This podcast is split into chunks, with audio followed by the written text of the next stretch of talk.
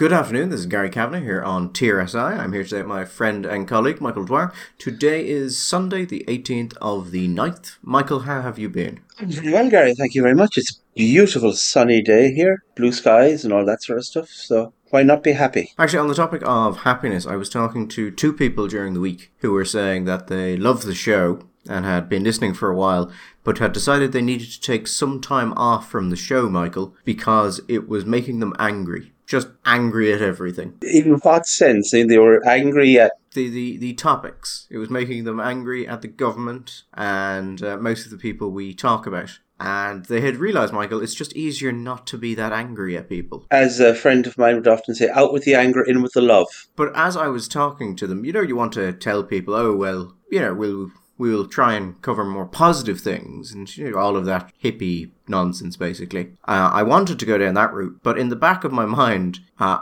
I knew that I had just finished reading the executive summary of the Tax Commission's report and that it was going to get a lot worse before it got better. It'll get worse before it gets better. Much like, uh, oh, much like everything, much like the energy crisis, the war in the Ukraine, COVID. Let's face it, we're head, into a what's it? they had a clever word for it on the Independent. Oh, the twindemic, the usual winter problems and the COVID problems. Twindemic, uh, which is that's going to cheer us up. Mary McAleese is back in the news, Michael. She's a hero, Gary. She should be in the news all the time.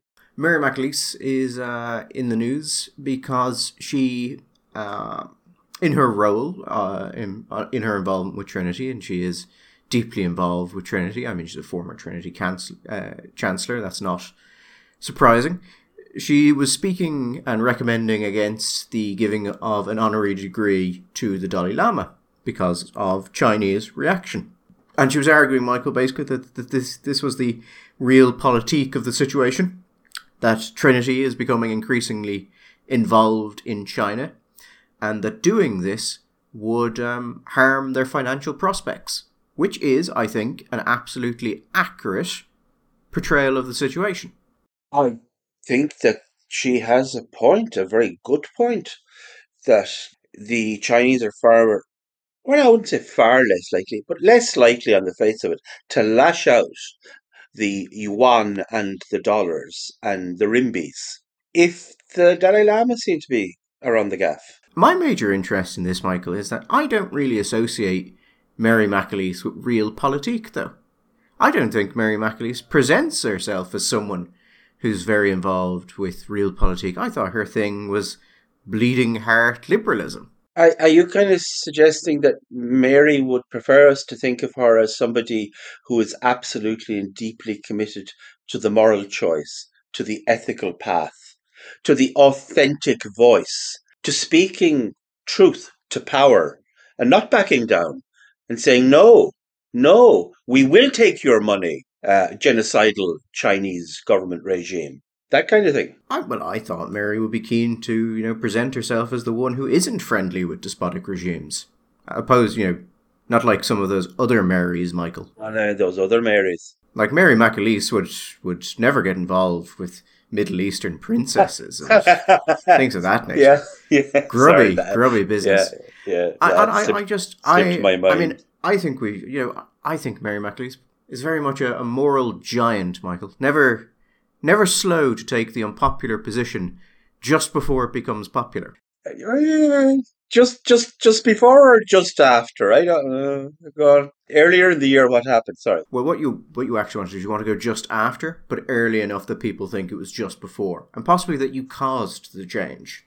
That's the real skill here. That's how you, you need to ride that line. But I, I remember earlier in the year, Mary McAleese um, saying that she uh, she what was it? I've never had contempt for another human being, but I do now. When she was talking about the Russian ambassador. Oh, what's the Russian ambassador do? Oh well, I mean, the, she was it was about the war, Michael, in Ukraine, and, and she was saying that she'd written to him multiply, uh, multiple times in terms that she couldn't possibly describe uh, in a public arena, and that she was very angry with it, and she um, she had never had contempt for another human being, which is one of those sentences I don't really believe, but she said it.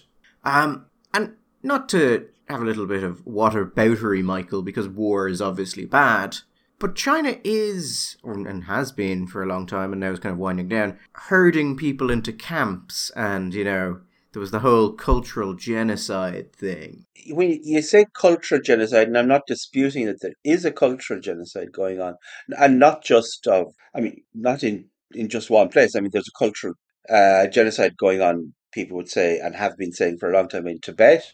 But then you have a kind of a more actual, more non cultural genocide going on with the Uyghurs. Well, I mean, Michael, the UN recently released a report on that, and nowhere in it did it use the word genocide. So who are we to say? We are called the not UN. you, the UN said, "Oh God, it's terrible, isn't it?" You know, he got to the stage where you start a sentence with the UN says, and I've my brain has just turned off. Just yeah, it's gone picking flowers. Even the UN, um, in their report on Xinjiang, found uh, serious human rights violations. I believe the phrase was severe and undue restrictions on a wide range of human rights. Um, and they also said there was an element of religious discrimination in that um, in those restrictions. But no, I'm just I'm I'm interested because if if you know from a realpolitik perspective, that's a perfectly legitimate thing to do. You're angry at Russia publicly when Russia is weak and the public are against it. And you're supportive of China privately, even though they appear to be committing genocide, because it's in your financial interest to do so. And I think that's a perfectly legitimate position for someone to take. It's just not what I think Mary would like the public perception of Mary to be. Yeah, I mean, Russia, China, very, very different. Russia, what, 180, 190 million people, basically produces what? It manufacturing wise very very little. Primary resources, yes, oil, gas, diamonds, gold, that kind of stuff. China, well over a billion people, middle class hitting around 250 300 million people makes shitloads of stuff that we want to buy and has very very positive aggressive foreign policy situation. Has as we have discovered gary do you see this? Um, police stations in dublin. Yes i think Gript broke that actually. Or uh, well more exactly matt uh, matt broke that in Gript that was kind of cool I actually know that shop. I, I sometimes when I'm in town and I need some of my more difficult to locate Oriental uh, stock cupboard items, I pop in there. It's a good shop. So that was interesting to discover. Uh, so if you, I mean, it's, it's perfectly reasonable because let's face it, being again Russia it really isn't going to cost you a whole lot. Being again China, if you're a third level college, a third a third level institution, I should say, so anywhere in the Western world, could be a very expensive thing indeed. But yeah, I can see that it's it's not part of the it's not part of the Mary McAleese brand that we've all come to know and love and respect, Gary. Respect very much. None of that nonsense about Middle Eastern Emirates, as you say. I've often complained that when Mary McAleese comments, particularly on the Catholic Church, she always makes comments that are kind of emotional appeals which I found odd because Mary McAleese is a theologian, Michael. Uh, she's she she has a qualification in canon law. Well, no, Michael. She has. Do you remember? I think it was two years ago, maybe three years ago. She won the uh, Alfons Auer Ethics Award, and I just, I just wonder what the classical Christian or perhaps Catholic ethical or theological view would have been on playing nice with a genocidal dictatorship because they are, you know, financially tied to you. I just curious. I don't want to be controversial about that, but I think that's a question that would depend very much on depending which which pontificate you're talking about. There are those who would say that the the direction by the current pontificate that uh, Catholics in China should cooperate with, at some level at least, the national church. You, are aware, Gary, in China there's the underground Catholic Church, which is the church which looks to the Vatican, looks to Rome. And then there's the National Catholic Church, which does not and is recognized by the party. Uh, and um, the present pontificate has made a decision uh, which runs against the position of, say, JP2. I don't imagine JP1 had a position. He wasn't there long enough. Paul, John, et al. before them. So maybe it's a thing in Catholic theology these days that we should be just nicer to the Chinese, or rather, not to the Chinese, but to the Chinese state slash government. Maybe that's maybe she's just a manifestation of that evolution that we have also seen from uh, Francis First. I mean, it's also possible that Michael she's just ahead of the game on this. There have been reports that China is uh, rewriting the Bible that will be used by the official church. Some reports say it's been done, but it's it's very difficult to figure out with China what's actually happening and what is just being claimed because there's so rarely an actual primary source. I God, it's it's a tough one. You know, I mean, I know what you'll say. You'll say True Grit. The the remake of True Grit was better than the original, and I agree with you. But generally speaking, you get a classic like the Bible it's very hard to, you know, I know there's a temptation to rewrite it and zhuzh it up a bit, but it, it's a tough one. And I, I wish the Chinese the best with that. Well, I mean, I'm just saying maybe Mary McAleese has, has seen advanced sight of this and you know, maybe there's now a fantastic story about how Jesus goes into the temple to chase away the traders, but they all have the appropriate permits and they're, you know, they're paying you a fee. So, well, you know, you, you, you, maybe you, you, you ask them quietly to leave or, you know, cut back on some of the slave labor. Or maybe what he carefully picks out those people who are unregulated and paying below minimum wage and scourge them out, leaving the other people who had all the correct licenses, permits, and were paying above minimum wage in the temple. Because I think that would maybe that would be a better parable for the modern age. Maybe, yeah, it's possible. Maybe Mary has seen the galley proofs of the new Bible. It's funny that Mary McAleese can say absolutely nothing incorrect and still manage to just be mocked for 15 minutes. Because it seems to lack, Michael, what I might call authenticity. I just don't see Mary McAleese going on RTE and saying, well, yes, the slavery is bad, but it's not popular to go against them so we're going to continue making money until exactly the moment it is where we will take a position where it looks like we have taken a position of moral leadership. And I mean, if you're not paying attention, it will be really impossible for you to tell that we didn't. Mary is not just a canon lawyer, she is a, a secular lawyer also, and a very, a very accomplished one. She was a professor of law in Trinity. I mean, it is possible, Gary, that this is the authentic Mary, the hard nosed, realistic woman in the world. And all the other stuff was just uh, a notion. Maybe realpolitik Mary is the real Mary.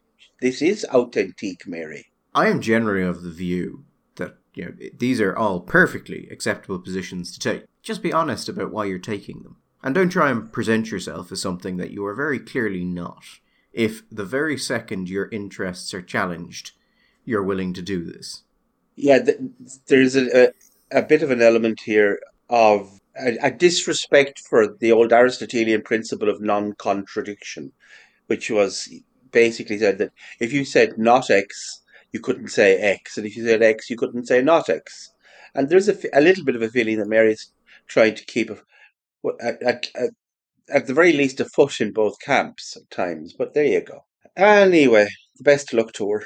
What was it Aristotle said, Michael? The greatest crimes are caused by excess and not by necessity. He may well have said that, Gary. To be honest with you, not implying Mary is involved in anything criminal. No, no, no, no, no. An excessive zeal. Uh, moving on before I say something that uh, that we'll both regret. The uh, the tax commission, Michael. I've I have not read its full report because the full report is 571 pages long, and I just haven't had time yet. I have had, read the um, executive summary and the recommendations, and if I could sum it up in one word for listeners who just want to have a general idea of what's being re- recommended, it would be the phrase "the lower rate should be phased out," Yeah. and you're going to see that phrase a lot through this. Like everything should have fat on it the lower rate of VAT should then be phased out, so everything. You know, I'll, I'll give slightly more more detail to this. For those who aren't aware of it, there was a commission on taxation and welfare put together to look at uh, basically getting the tax system into fighting form for the future and uh, to enable it to handle some of the challenges that were coming down the line, including the transition to uh, deal with all of the climate related stuff. The government put that together. The report came out during the week, and now the government is running a mile from the report because it's just tax after tax after tax. The only thing that I can recall seeing that they do not recommend taxing is uh, child benefit, which is nice of them, Michael. Yeah. I just, I think the timing was fantastic. So, for example, there should be tax. Sorry, they are proposing an additional tax on electricity used in households, right? Can you, if you were to sit down now, Gary, for a good 15 minutes and try to think up of a, a tax that could be less popular and indeed less likely to be introduced than a, right now a tax on electricity. I don't know if you'd come up with one. Oh, I can I can actually think of one that's in it immediately that I think would be less uh, popular. Actually, no, I can think of multiple, which is actually pretty impressive. So, what about the one that um, the distance that you drive should be monitored, and then you should be charged an additional tax based on that, which would require Michael um, the establishment of something capable of monitoring everywhere you drive. You see, I have to say, I am not actually opposed to road usage taxation rather than blanket motor taxation. At the moment, motor. Oh, Michael, no, no, no. The blanket motor taxation is staying. This isn't a replacement. this is an addition. Oh, silly Michael. Sorry. Oh, silly, silly Michael. Um, right. Okay. Because at the moment, our roads are in theory, the infrastructure is supported by a mixture of road taxation and the tax on fuel. And it's always seemed to me that actually a fairer way would be to use road usage as a way. Now, I don't like the idea that they're going to chip you and, as it were, you, because at the moment, Google knows everywhere I go, but I trust Google to be careful with that information and not to be abusive. However, the government, I don't want the government knowing everywhere I go. So uh, it would be it would be some kind of a tolling system on most. Here's here's a, another good one. The report talks a lot about equity and things like that, which is not surprising when you look at some of the people put onto the report board. But then recommends the the reform of VAT to increase its yield. Now, consumption taxes, which is what VAT is, because every time you, you buy something, you're you're charged it, are an interesting one. But they tend the argument against them, and I'm not sure I'm convinced by this, but this is the argument, is that they're strongly um, regressive. Yes, they are. That would be. Because everyone is charged the same, and so people on lower income are proportionally going to pay more of it.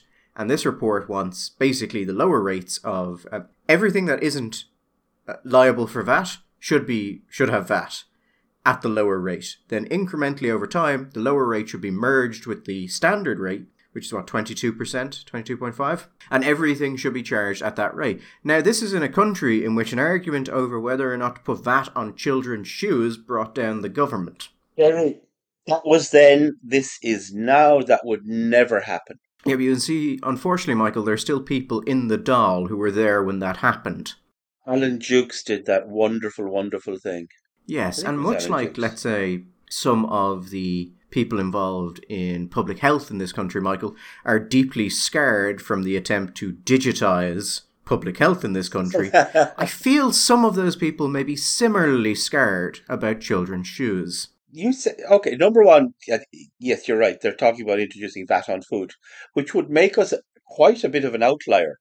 I remember one of the most sensible things I was ever I ever heard in my life was talking to a Italian accountant about uh, various tax, consumption taxes, whatever. And by God, the Italians are creative when it comes to tax because they work used to work at least on the basis that most people who could would pay no income tax. So you had to get them elsewhere. And I said, but what about wine?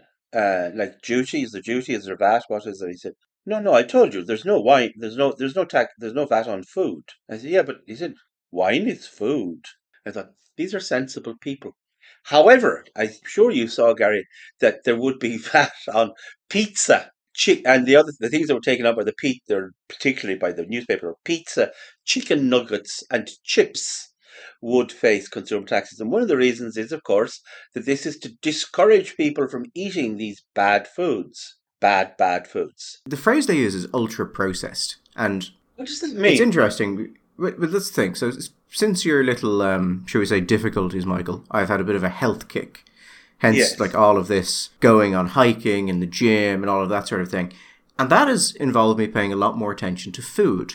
And you very quickly realize that things like ultra processed are basically meaningless in, in relation to health because they're if you're concerned with obesity, which is what these people are talking about when they're talking about the health consequences, ultra processed food, there are some exceptionally high ultra processed foods, and there are other ultra processed food, or it's, it's, I mean, it's difficult to talk about because it doesn't really mean anything, which are very low calorie. And it doesn't matter how processed the food is, if it's low calorie and you eat less than you, uh, than your, than what you will uh, effectively if you're, if it's, if your calories in are, are lower than your calories out, you will not gain weight, bar some bizarre circumstance or there are certain issues with maybe insulin that might do it.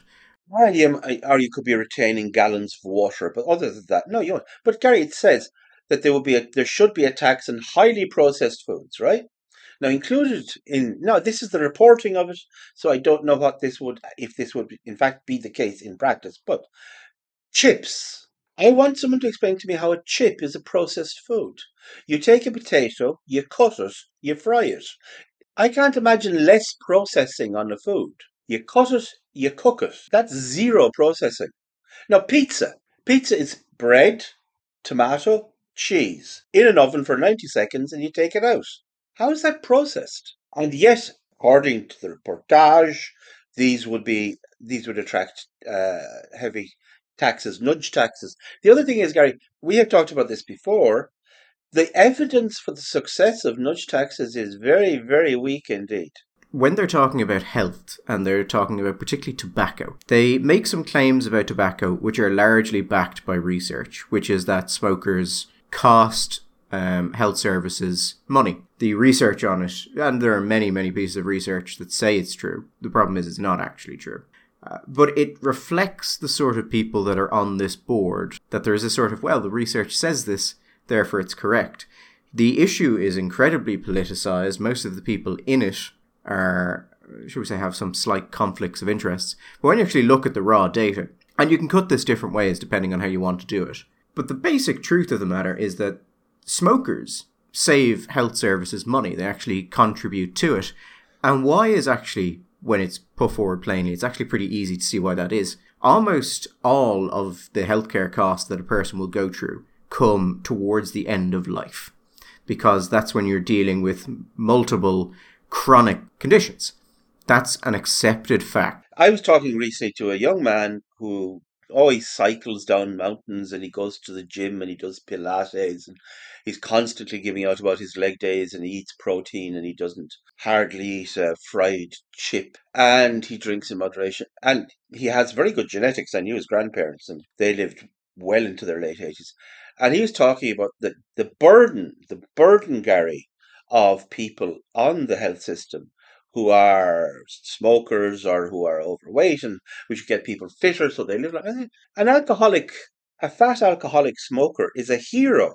The amount of money a fat alcoholic smoker contributes through taxation vat duty to the whole thing. And let's face it if you're dropping dead when you're 60 now that's very upsetting for the person involved i feel this personally i'm very much in favor of living well beyond 60 and well beyond 70 uh, at the moment anyway. But the fact is, I, I, I don't know. Do you do you remember? Do you you you're too young to remember? Uh, yes, Minister. There's a very funny clip where they actually quoted the statistics that had been compiled, but were not published or not published widely because it felt like they were just a little bit insensitive. But did point out that the fact was that people who drank heavily, smoked heavily, ate badly, lived short lives but tax rich lives and contributed. It's the likes of these people who live till the, they're 108. But yes, that, that, that is actually the problem. Really healthy people, well, above a certain level, it, it kind of lessens, but your average person, shall we say, is grotesquely expensive to deal with as they come towards the end of their lives. But that can go on for decades. Smokers die. But not all smokers, but on average, they die. And the heavier a smoker they are, Gary, all smokers die. let me rephrase, die younger. Um, and the heavier a smoker they are, the earlier they die. The problem is, all of these facts together lead to an obvious conclusion, and there are pieces of work that lay out that conclusion, but they're incredibly rare because no one wants to come out and say actually smoking has a positive thing. And you kind of saw that during COVID, where there were pre releases that said that smoking could actually help with COVID because basically it damaged your lungs and that made it more difficult for COVID to spread through them.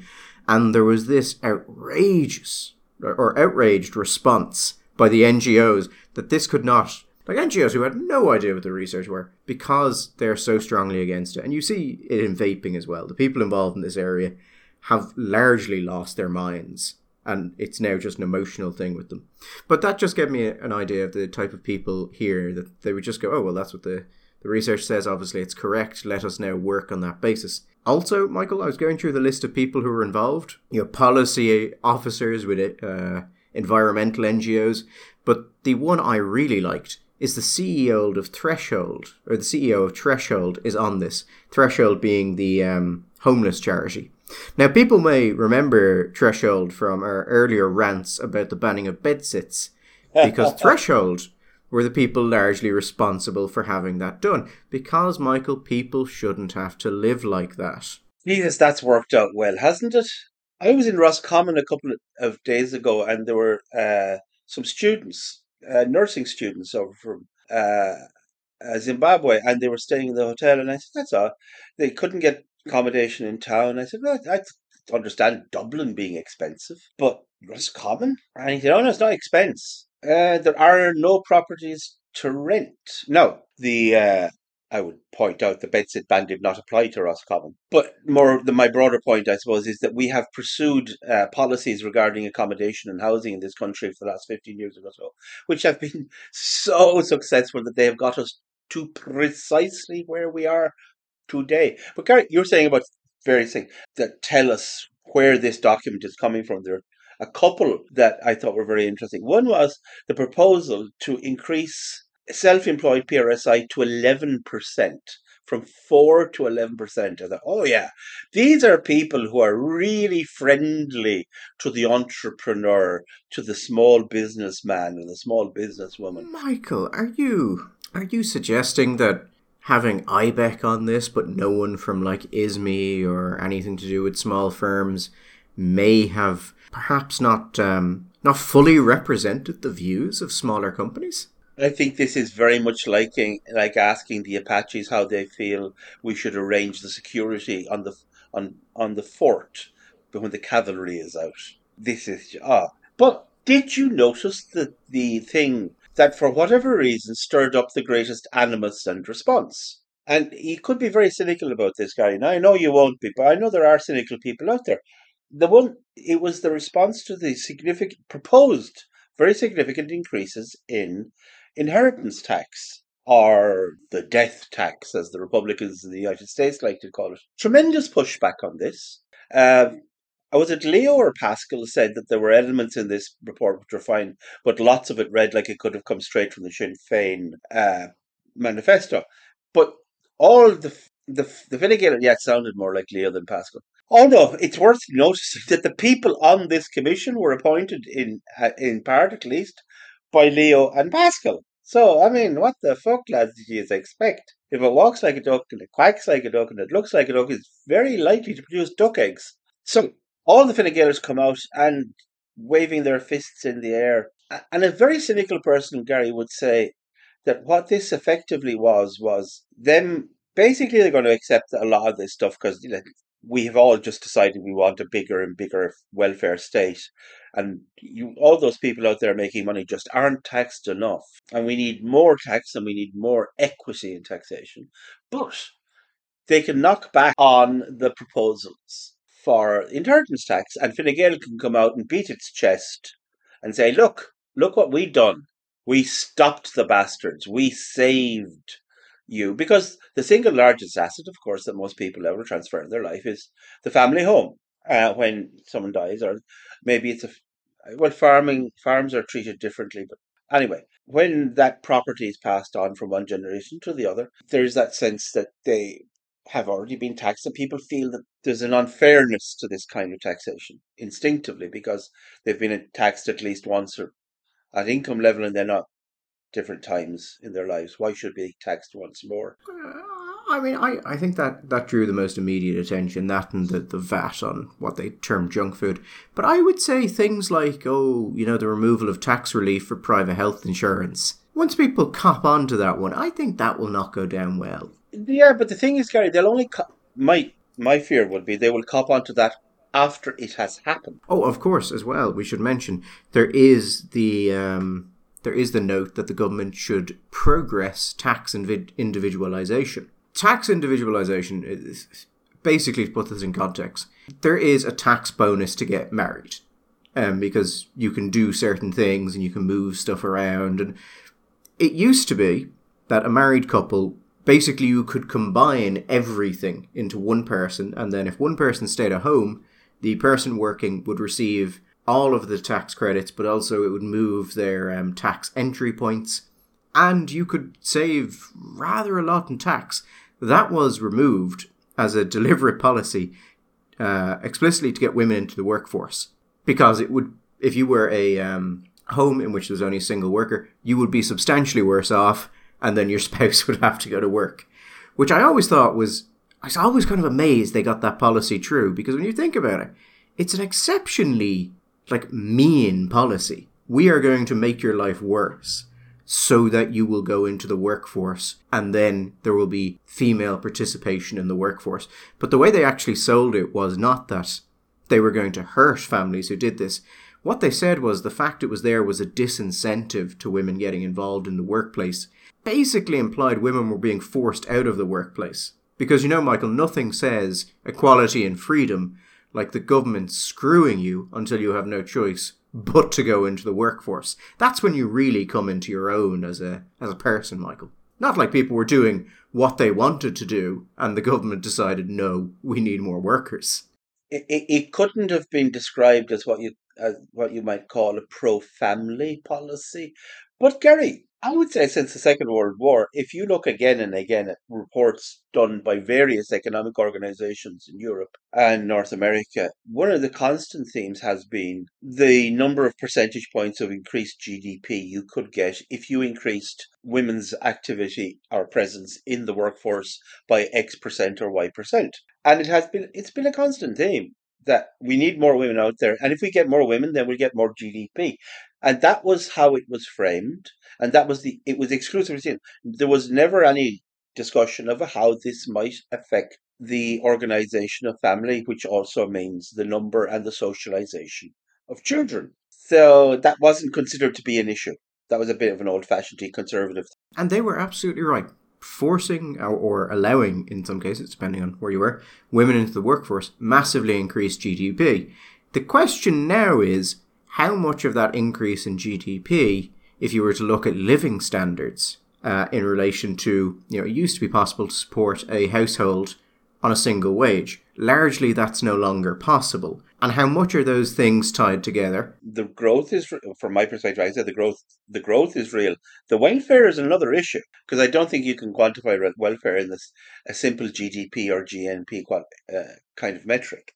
I think that's a whole different issue. I also think if you were asked a, a wider question about how a society or a culture reproduces itself and passes its values on, and or maintains a certain kind of civic stability and peace, whether or not this is the best idea, that's a whole other question. But they want to continue the process of individualization. Uh, these are not people who come from a, a tradition, shall we say, many of, or at least some of them, that regards the nuclear family as an obviously beneficial or positive thing. So why should they care about policies which undermine or erode the, that same nuclear family. It's hardly a surprise. Either way, we would be way down the road, way farther up uh, the, than if we did this. Sweden would look like a free market paradise in comparison to us. Here's a here's one, and I, I haven't really heard this much talked about, but I, I would be interested on this. The Commission recommends removing the pay related social insurance exemption on supplementary pension income. So basically, PRSI is not charged on occupational, uh, public sector pensions, and certain personal pensions, I believe. They would like to change that. So they would like to tax uh, pensioners. the demographic who votes in the highest amount. They would like to tax some pensioners, I think, would be more accurate, would it not? People with ex, you know, people with more money. It, it, do you not feel just if you were to stand back and ask, what does this basically taste of? If you were to a global sense of this thing, what this feels to me like is anybody who is making more than we feel is really necessary, we're going to take money from them in order to give it to other people because that's how we perceive a just and equitable society works. Because ultimately, these are people who think that it is the, role of the state to decide how much is enough. You have enough. You have more than enough. Now we're going to start taking some away from you because you have plenty now and we want to give it to other people. Because ultimately, product of the economic product of the state belongs to the state. Now, I shouldn't say the, pro- the economic product within the state belongs to the state. And they get to decide how much they're going to keep and how much they're going to give back. This is not what you could call anything like an, an Adam Smith type of document. Uh, we should see how much of it they implement. I don't know. I think it's all a bit. It, I think that it's just bizarre. It's bizarre. We are already the either the most or the second most progressive taxation tax system in the Western world. There is there is actually one final one that I just wanted to mention. Um, DIRT, which is um, what is DIRT? Deposit Interest Retention Tax. Direct Basically, income, you, direct income you, retention tax. No, no, oh, deposit right. interest. Deposit, deposit yeah. actually, yeah. It's on, so it, it's on savings, yeah. Yeah, so it's it's basically the tax you pay on the interest on your savings. Yeah, it's a disincentive to save. Yeah, the Commission recommends that it should be taxed at an individual's marginal rate of income tax and USC. Marginal rate. Yeah, so if you've ever wanted to pay a 50.5% tax on the interest of your savings, well, has this commission got some recommendations for you? There you go. That's a perfect example. Everything, all of these people, and it seems to me increasingly the people who see, even in government, even though in private they might profess all sorts of Friedmanite or Hayekian notions, it's a mixture. It's a mixture of social, uh, Marxist economics and Keynesian. They have no respect for saving. They really don't like saving. They are absolutely committed to the notion that consumption is better. And everything they do promotes consumption rather than saving. And that would be great. And in theory, it's perfect. The only small problem is, Gary, every single successful economic unit the, that we ever seen are countries where you have high levels of saving, leading to high levels of investing and low levels of debt. Inflation rates are going up.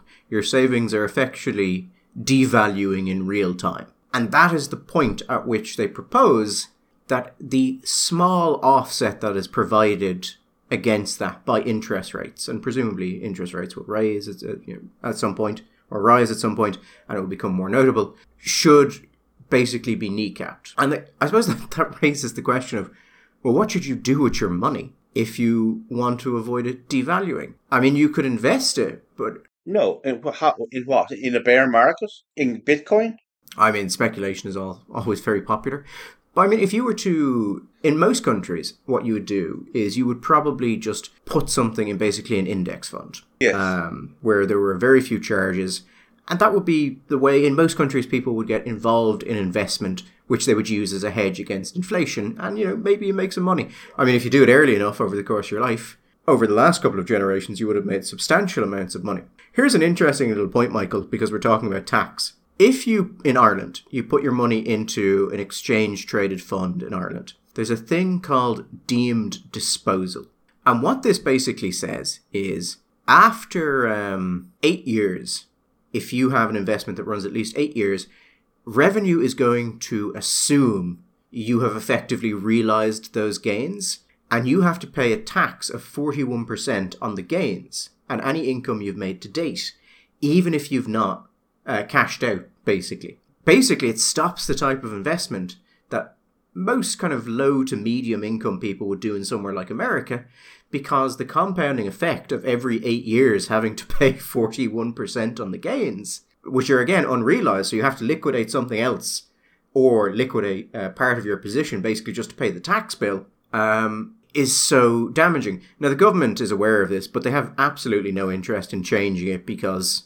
it's only on certain types of investment and it, it doesn't relate to managed funds. So most of the very high income individuals would use a lot uh, more of those funds. So this is basically just for small um, people who are not professional investors, largely uh, the sort of people you, Michael, you would think you would want to invest because you know it's a pretty good hedge, um, or has been at least for the last few generations. So yeah, we basically uh, we basically make that impossible. It's it's forever. I mean, in a, I was actually looking at a, a, really interesting longitudinal study there, which was both a study in its own right, but also did a meta study on all the no, I wouldn't say all because God knows what that would mean. Various investment strategies and a simple old boring index uh, stock index stock market indexed fund has outperformed at, at pretty well everything. And if you stay in the market, say you start when you're 25, get out when you're you're 65, stay you stay in the market for 40 years, you will outperform pretty well every other asset class uh, as a form of saving, it is just about the best thing you can do. Not that we should get anything we say here should be used as investment advice, but there's that's another example of the kind of thing that we talked. That I was saying about these people just don't like saving; they want to encourage consumption. I mean, the other thing that could happen is you could buy, you get yourself a pension, and then Michael Noonan could come along and steal it. Yes, that is that is one of those things, isn't it? Uh, you can do all of the right things and you can get screwed because the government decided it's going to screw you and it's its right to do it because it's basically its money anyway. And anything yeah. they are gracious enough to give you, well, sometimes they might need that back. I just, I, I will just on this point on the, the 41% on the deemed disposal, because people might be saying, well, you know, when you cash it out, you have to pay tax on it anyway. What's the actual damage?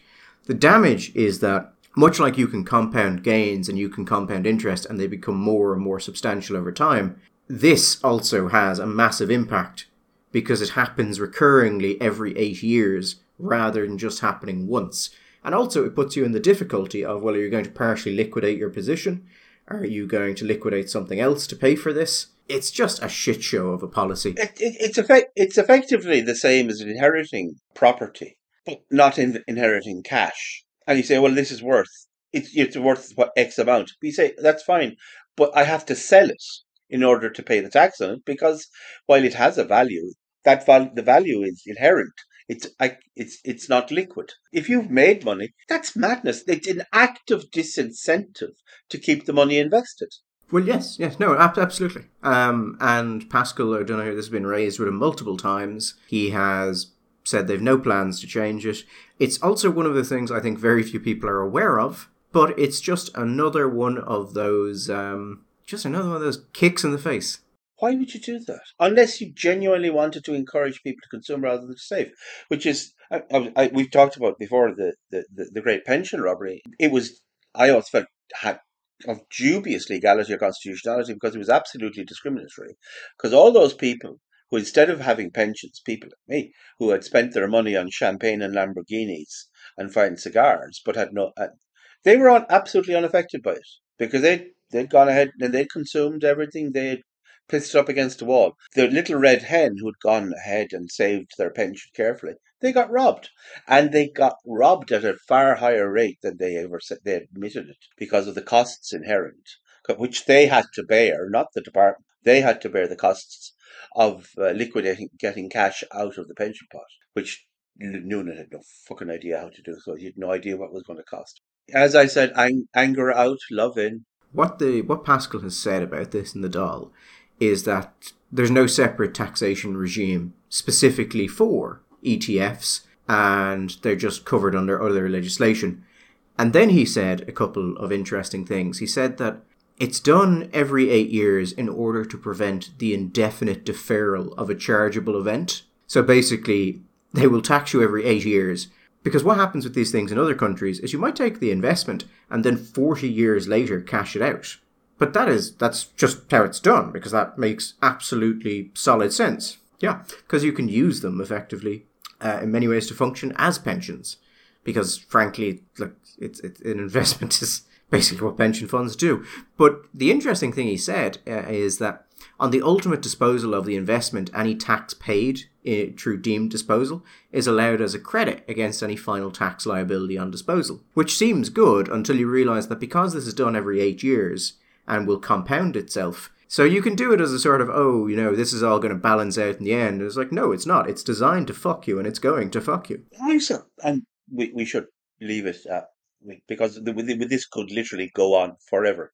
Just the last thing, take you know they they want to get rid of the tax relief for people with private health insurance. No, to me that is just a classic. That's just a, a, mean spirited, petty, deliberate thing. That's they're saying, oh well, if you've got private health insurance, this is in some sense a subsidy because you, the way they look at it is they are they're allowing you to keep your money, right? So anything you earn is ultimately their property, and they decide how much of it you get to keep or not. So this is the state subsidizing private health insurance rather than saying, well, what we're actually looking at here is taking somebody out of the public system, which is massively funded but massively inefficiently run, and therefore with huge tailbacks. I mean, how many? What are we talking? What was the last figure? One million four hundred thousand people waiting for some kind of a operation or intervention.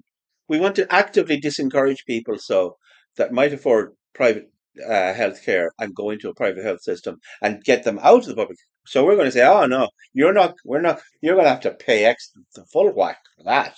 Even though they are already paying through their income tax and indirect taxation and their dirt and all that.